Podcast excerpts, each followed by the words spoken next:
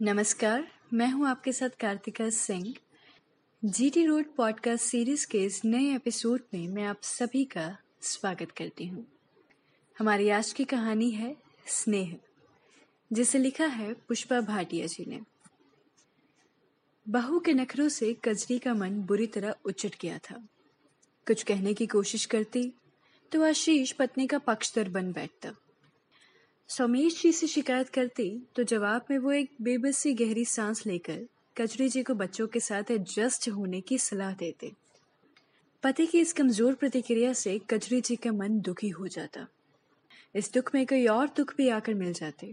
दुनिया भर की चिंताएँ, दुनियादारी के दबाव, समझौते, समर्पण, दिन प्रतिदिन आकर्षण खोता शरीर और दफ्तर व ज़िंदगी की चिंताओं से घिरे पत्नी की तरफ़ से विरक्त होते पति।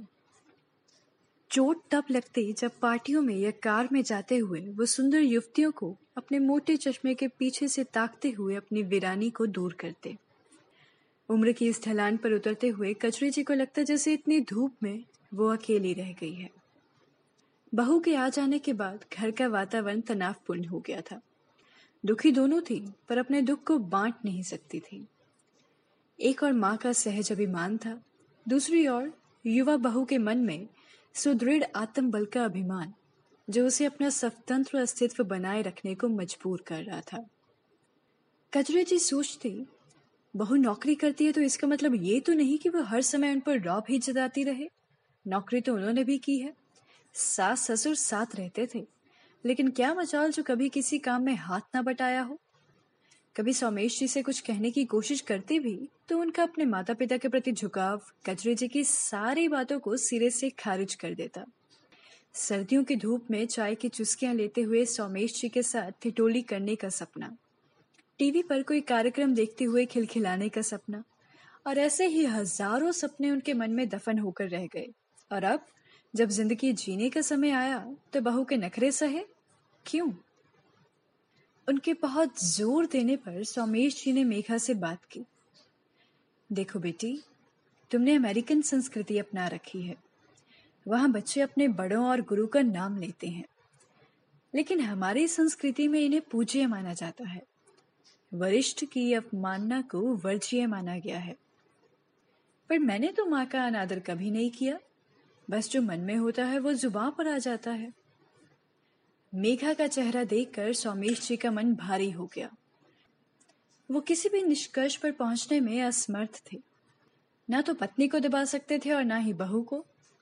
फिर भी पहल उन्होंने पत्नी को समझाने से की। देखो कजरी, हमें यह समझना होगा कि कुछ मूल्य हमारे पास हैं, कुछ नई पीढ़ी के पास हैं। हमें इन दोनों के बीच संतुलन स्थापित करना होगा, समझ पैदा करनी होगी।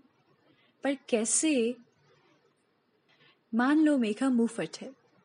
यह जो मन में आता है, वह कह देती है, अगर पुराने मूल्यों से देखो तो इसे शिष्टता माना जाएगा। और अगर नए मूल्यों से देखो तो एक स्पष्ट अभिव्यक्ति। स्पष्ट अभिव्यक्ति के कारण ही विदेशों में लोग स्पष्ट कहने और सुनने के आदि हैं। कोई इसे बुरा नहीं मानता। इसके विपरीत, हमारे जमाने में बहुत सी कड़वी बातें ज़ुबान पर आकर ही रह जाती थी। अगर कहते भी थे तो अपनी बातों और तर्क पर अमल नहीं कर पाते थे। लेकिन मुझे न जाने क्यों अब ऐसा लगने लगा है कि जी तोड़ मेहनत के बाद मैंने जो उपलब्धियाँ हासिल की हैं, वो मेरी मुट्ठी में बंद रेत की तरफ़ फिसलती जा रही हैं। ऐसा क्यों सोचती हो तुम? कचरे जी का हाथ अपने हाथों में लेकर सोमेश जी ने उनके कंधों के गिर्द अपनी बाहों का घेरा बनाते हुए सहारा दिया। तो यकायक बच्ची बनी कजरी जी पति के कंधे पर सिर रखकर सिसक उठी। उनके गुमसुम मन का संताप, विलाप, पति की स्नेह ऊष्मा से तिरोहित हो गया। इसी चीज़ की तो कमी खटकती है जीवन में। कोई स्पर्श, कोई प्रेम की बात। इसी इंतज़ार में औरतों का मिजाज इसलिए भी करवा हो जाता है, क्योंकि वे अपने भीतर की युवती को भुला नहीं पाती। देह ढल जाती है मगर ये अभिमान नहीं ढलता। अगर पति एहसास कराता रहे कि उसकी नज़रों में सबसे अहम उसकी पत्नी है, जो फिर किसी की माँ और सास है तो ये संतुलन कभी ना बिगड़े।